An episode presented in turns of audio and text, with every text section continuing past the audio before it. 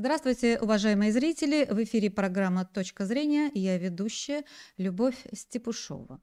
У нас в гостях политолог, доцент философского факультета МГУ, а, главный редактор сайта «Паблико» Борис Межуев. Здравствуйте, Борис Вадимович. Здравствуйте. Здравствуйте. А, Борис Вадимович, э, мы хотим услышать ваше экспертное мнение по поводу того, как за рубежом отреагировали на события 24 июня, собственно говоря, как определил наш президент Владимир Путин, мятеж, да, на мятеж. А, ну, я вот э, сегодня посмотрела последние реакции. Вот Шольц сказал, что события стали сюрпризом для разведывательной службы Германии. Россия атомная держава, могущественная страна, поэтому мы должны постоянно наблюдать, когда возникают опасные ситуации. CNN написала, да, как только мятеж начался, американские чиновники начали связываться с союзниками, повторять ключевой посыл. Запад должен хранить молчание, не давать Путину возможности возложить вину за мятеж на США или НАТО. В частном порядке американские чиновники убеждали российское правительство в том, что США не имеют никакого отношения к мятежу а, сообщает CNN со ссылкой на американских чиновников. А, какие бы вы здесь выводы могли сделать? По поводу реакции Запада давайте сначала поговорим. Ну, давайте так. Запад не одинаков, не однозначен, и он разнороден. А, есть, э, давайте выделим там, очень условно три сегмента. А, во-первых, есть э, ну, очень последовательно русофобский Запад, так скажем. А это большое количество людей, э, в том числе те, которые занимались какой-то официальной должностью, типа Майкла Макфола, бывшего посла Соединенных Штатов в России, ну и многие другие люди, такое большое количество людей, они это интернациональное сообщество. С ним очень связана российская, круги российской политической иммиграции, в том числе новая политическая иммиграция, которые восприняли все это восторженно. Э, до вот момента, когда выяснилось, что все это закончится ну, Может, каким-то победой, да? мирным исходом. Да. Угу. Вот а до этого момента это был полный восторг. Значит, они писали о том, что да, вот смотрите, хорошо, когда русские, вот Махфол в частности писал, хорошо, когда русские воюют друг с другом, а, или российские наемники с российской армией, не с украинской армией, когда плохие парни воюют друг с другом, они с хорошими парнями, это хорошо для хороших парней. А, фантастические какие-то вещи писали представители русской политической миграции, в частности, Юлия Латынина особенно меня потрясла. Она там говорила... Она всегда вот, хорошо пишет, да. Да, да. Мы надеемся, вот смотрите, сейчас Россию, типа, АББ, значит, она будет лежать в таком бессознательном состоянии, как Украина в 2014 году, и, в общем, Украине будет чем поживиться. То есть я, я не ожидал, что она настолько невоздержана в суждении. То есть это, ну, ну, ну, на самом деле, этими людьми это не ограничивается. Это довольно большое количество спикеров э, интернациональных, в которые, конечно, и украинцы входят там и так далее, которые вот э, считали, что, э, ну, самая, так сказать, топовая голова их, это была Михаил Ходорковский, который просто призвал э, к поддержке мятежа, максимальной степени поддержать его, выйти на улицы и так далее. Это, это одна сторона. Но это не весь Запад, надо признать. Существует другой Запад, я назову это партия номер два, партия благоразумия, это тоже абсолютно не сторонники России, и люди, не желавшие Путину ничего хорошего, желавшие, чтобы он проиграл там, и так далее, но все-таки боящиеся хаос, считавшие, что в случае, если мятеж победит, или если произойдет распад России в результате этого мятежа, там силовые структуры начнут действовать сепаратно, то в итоге, в общем, безопасность всего человечества может оказаться под угрозой. Э, таким наиболее ярким выразителем этой точки зрения был обозрев... абсолютно не никакой, даже не реалист, он просто от, э, однозначно антироссийский настроенный человек. Ну, вот такая партия образованная. А обозреватель Нью-Йорк э, самый известный там обозреватель Томас Фрид, который сказал, ну вот если победит Путин, это, конечно, плохо для России, но если победит мятеж и хаос, то это будет плохо для всего человечества. То есть э, это вот такая точка зрения благоразумия, она, ну, в общем, превалировала в значительной степени статей э, таких. Вот, вот то, о чем я говорю, эти восторженные отклики, они были, конечно, в печати, но в том числе они были очень сильно в соцсетях. Вот, вот это была, значит, э, позиция, которую, я так понял, в итоге и предпочла занять администрация Байдена. В администрации Байдена, судя по всему, была информация у разведки, во всяком случае, о чему-то подготовке этого выступления. Но тут, надо сказать, ничего великого в этом нет, потому что все люди, которые следили за этими событиями, чувствовали, что Конечно, дело идет да. какой-то развязки. Угу. Вот, поэтому тут нельзя сказать, что там надо было быть великим разведчиком, чтобы иметь какую-то информацию. Тут все понимали, Это что что-то, про, что-то происходит, и явно нарыв нагнетался. Так сказать. То есть э, были заявления Пригожина, на которые, в общем, не было никаких а, ответа никакого со стороны Министерства обороны, Генерального штаба, по большому счету. И было и чувство, что, в общем, рано или поздно чем-то это кончится. Вот. Но, тем не менее, они за... Э, министр иностранных дел России это подтвердил, что действительно было указание, просьба Украине со стороны администрации Байдена, ну, как бы не использовать эту ситуацию, не использовать мятеж для достижения каких-то преимуществ mm-hmm. на фронте, э, потому что, ну, понятно, почему, потому что они боялись, что придется снимать какое-то количество вооруженных сил с фронта, и э, если этого не будет сделано, то ядерные какие-то объекты там или что угодно еще оказываются в руках мятежников, с которым никакого контакта, естественно, такого непосредственного у американцев, видимо, не было, и они не понимали, кто это такие, за что это за люди, и вообще, чем, чем их едят, и что они в итоге сделают. То есть, э, между тем, конечно, а, было... Все заметили, что Пригожин занял такую антивоенную позицию. Все понимали, что это какой-то ну, кивок в сторону Запада, э, чтобы Запад, по крайней мере, отнесся более благожелательно э, к этому мятежу. То есть это означало, что это не было каким-то спонтанным шагом неуравновешенного человека, что что-то готовилось такое. Вот. И, конечно, есть какие-то, в общем, замечания по поводу того, что вот да, конечно, мы понимаем, что это вообще опасный человек, но с другой стороны, он сказал какие-то вещи, вот, которые говорим мы, там вот такая, такая позиция существует. Ну и, наконец, есть третья позиция, она довольно, она, она маргинальная, но все-таки она существует.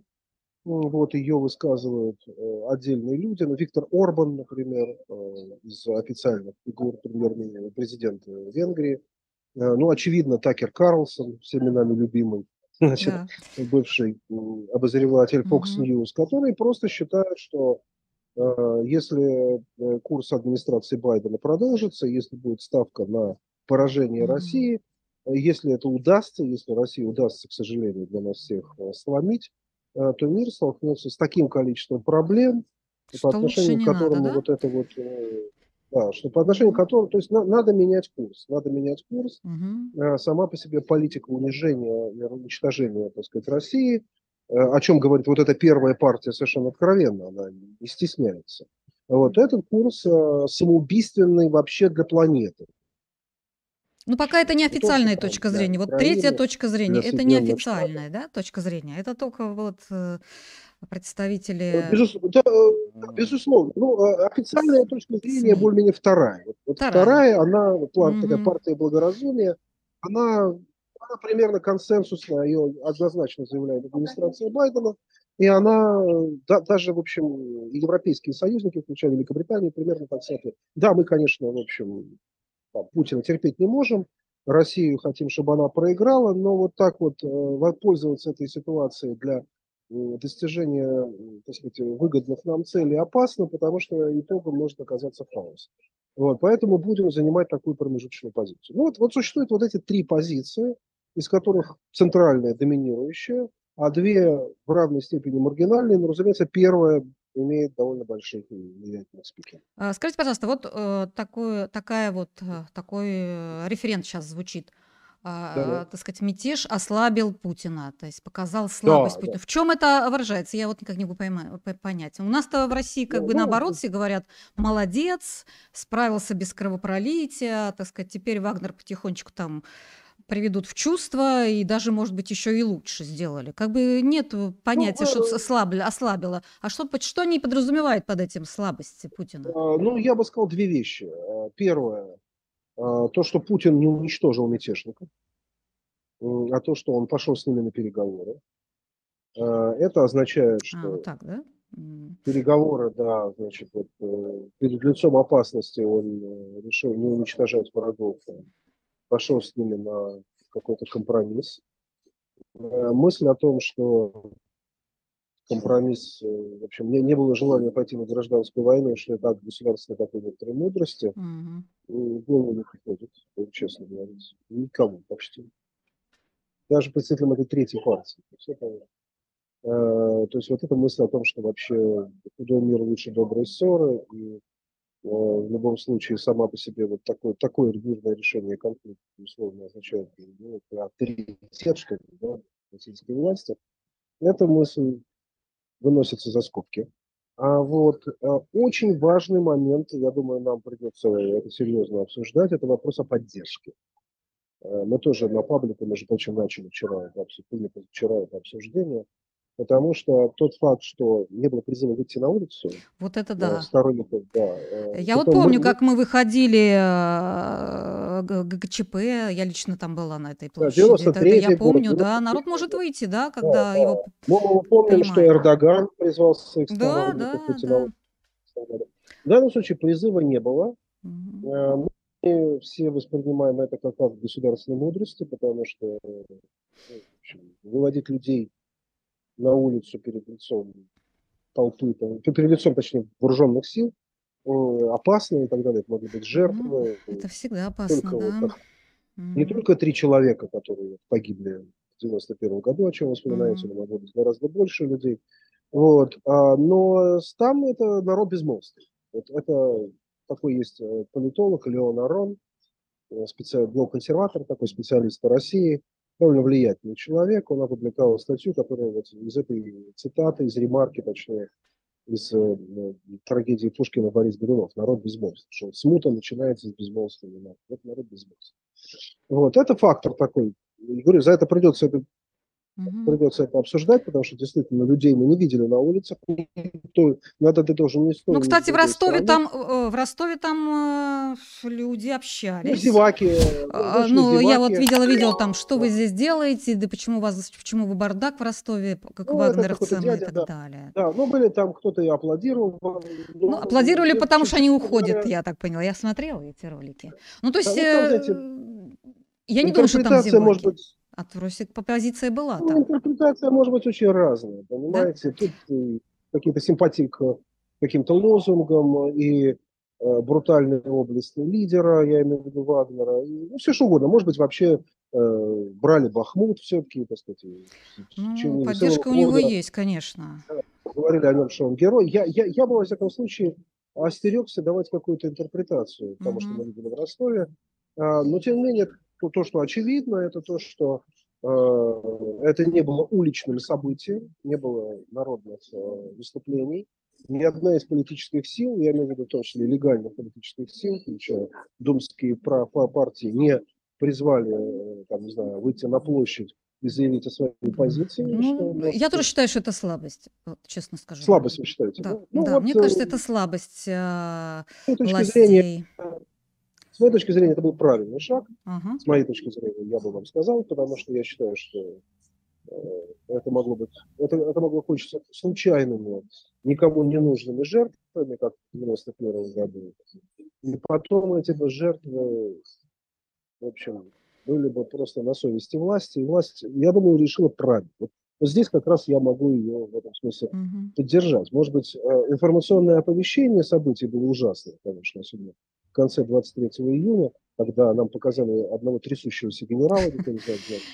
Ой, говорите. другого генерала какие-то какие росгвардейцы, которые там как-то Да. вот, вот в- по дороге Да, на, на Брюствере там всё залегли четыре человека, да? Это с- картинка была, прямо скажем, э, и вообще, так сказать, там сейчас, сейчас модно стало уже говорить о э, каких-то проблемах, связанных с конфигурацией власти. Я тоже готов э, много раз об этом сказать, что там нужна открытость. Там уже...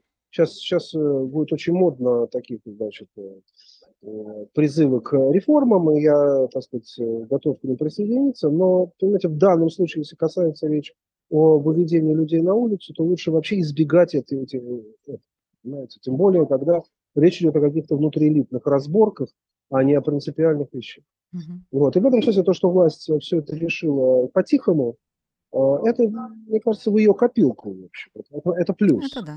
А, Но на да, Западе а, так так не что думают. А вот они так не думают или они так вот, э, как сказать, делают вид, что они так вот, вот уверены в нет, ну, как слабости? вам сказать, ну, конечно, что вам сказать, э, Мне мятеж, кажется, они э, больше притворяются. Они понимают, что у ну, Путина большая поддержка. Какая там слабость режима? Ну, ну, мятеж во время военных действий со стороны наиболее мощного военного подразделения, конечно, фактором э, триумфа не назовешь. Ничего хорошего в этом нету. А Даже если речь идет не о мятеже, конечно, в точном смысле слова, это мы так говорим, а речь идет о э, неконтролируемых действиях одной стороны, которая решила выяснить свои значит, проблемы за счет вот, э, публичных вот таких акций. Вот. э, Поскольку никаких политических требований не было, кроме э, требования значит, э, выдать э, Шойгу и Герасимова, то это нельзя назвать какой-то заговор с целью захвата власти. Но это был, конечно, какой-то заговор, какое-то э, организованное выступление с целью, безусловно, изменить э, конфигурацию России, в том числе в армии. Вот. Поэтому, конечно, что говорить? Ну, понятно, что другая сторона будет воспринимать это как слабость, будет воспринимать это Мгм. как надежду. Явно будет, э, постоянная правда, первый шаг, это первый шаг, это не конец, это тоже такой мем или тренд, который постоянно воспроизводится, что это, что только начало, что Путин отложил свой, это свой собственный конец, там и так еще что-то такое об этом говорится. Ну, в общем, по большому счету, я не вижу какой-то более глубокой реакции, чем то, о чем вот я сейчас описал. Тем более, я так понимаю, что большой информации там тоже, в общем, нету, там они пользуются точно так же слухами, как мы с вами пользуемся, потому что тоже большой информации. Ну вот если вот так вот, э, как бы сказать, обобщить и сказать, вот этот мятеж, он э, пошел на пользу России, э, вот если Не, ну, рассматривать э, конечно, на вот конечно, этот нам- конфликт с Западом, или, или, или наоборот, во вред? Вы знаете, ну, э, надо думать, к чему он приведет, какие его последствия. Какой, какой Вот, вот, может быть, они скажут, давайте не будем там раскачивать лодку, давайте вот как бы это самое, все-таки попробуем с Путиным замириться, потому что придет не Ну, Навальный, это- придет э, Пригожин, это совершенно две разные. В чем личности. дело? Эм, Я части Путина в чем понимаю? А, Сегодня он сказал про гражданское общество. Понимаете, вот э, на форуме каком-то, да, про гражданское общество. И Я его понимаю, э, что может быть где-то, так сказать, я не уверен, что он так, Владимир Владимирович, вы знаете, вот прямо э, верит э, в эти лозунги гражданского общества там, и так далее. Он уже, конечно, как-то трезвее на это смотрит, но тем не менее, все-таки, наверное, какая-то доля искренности есть в том, о чем он говорит. Э, С другой стороны, вот я понимаю, что он хочет это гражданское общество в России найти. А с другой стороны, из кого его делать, это гражданское общество? Одна часть публичных спикеров, которые переместились на Запад. Но ведь действительно, для меня это тоже факт, э, чудовищный факт. Они переехали на Запад, и они заняли ну, самую такую радикальную позицию. То есть я бы понял и даже, может быть, даже одобрил, то есть одобрил бы, если бы они заняли позицию мира. То есть если бы они призывали к миру, если бы они, ну, как Явлинский э, в России так сказать, призывает э, к прекращению огня, занимая антивоенную позицию. Но смотрите, вот что сказала та же Латынь. Надо очень хорошо, что Россия будет без сознания, а Украина сможет у нее кое-что типа откапать сейчас. Мгм. она не так сказала, но смысл был в этом. И вы знаете, другие, так сказать, люди, ну, совершенно такой, вот он э, объявлен иностранным агентом, Владимир Борисович Пастухов. Я его хорошо знаю, мы с ним вместе работали в журнале «Полис», он был один из популярных авторов. Он просто в восторге считал, что замечательно, если, значит, Вагнер войдет в Москву и начнет, э, значит, там вот, э, боевые действия, так сказать, не думая о тысячах жертв, в том числе и, видимо, своих, э, так сказать, в том числе бывших э, соотечественников. Э, Понимаете, вот эта позиция, конечно, ужасает. Не менее ужасает ну, позиция таких людей, как господин э, так сказать, Пригожин, который тоже э, из-за выяснения своих отношений с Министерством обороны оказался готов э, на такую, в общем, авантюру. Понимаете, вот вся проблема заключается в том, что, конечно, гражданское общество необходимо, потому что действительно власть закупливается в себе, а закупливаясь в себе, она приводит к тому, что внутренние, внутриэлитные конфликты, которые неизбежны, они не получают выход в виде публичной политики. То есть не то, что там вот у кого-то есть своя партия, и партии борются, и как-то, в общем, разрешают свои конфликты в публичной политике. Они приводят вот к этим элитным столкновениям, рано или поздно, которые вырываются в виде вот, вот чего-то подобного. Так, кстати, было в 1905 году, потому что, по большому счету, вот, все это очень Мгм. напоминает 9 января, тогда тоже, в общем, Поп Гапон тоже ведь не собирался свергать э, российскую власть, а шел с какой-то челобитный, э, и в итоге это привело вот к такому серьезнейшему конфликту. Ну, то есть э, вот, э, на- на- нам реакции на Запад как-то не очень э, надо смотреть, а смотреть надо на себя смотреть, Ну, на- как вам внутрь сказать, себя. Запада, Что там Запад, он как бы не Запада- решает. Он, он может что-то как-то оценивать, но ну, он не решает ну, здесь ну, ничего. надо просто, ну, надо, во-первых, отказаться видеть Запад как что-то цельное и единое.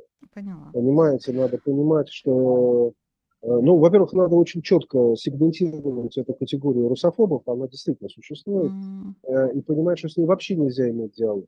Просто вот это люди, которые должны быть четко выключены из российского политического диалога, российского политического поля и так далее. Но есть партия благоразумия, но с ней надо, конечно, иметь дело, потому что ну, нам надо иметь дело в мире, где мы живем. где Ну да, э, рано или поздно договариваться все равно придется. Конечно, Да. конечно, А, конечно. Борис Владимирович, спасибо вам за интервью. А нашим зрителям я напоминаю, что у нас в гостях был доцент философского факультета МГУ, а, главный редактор сайта Паблику Борис Межуев. А, Большое спасибо за внимание. До свидания. До следующих встреч.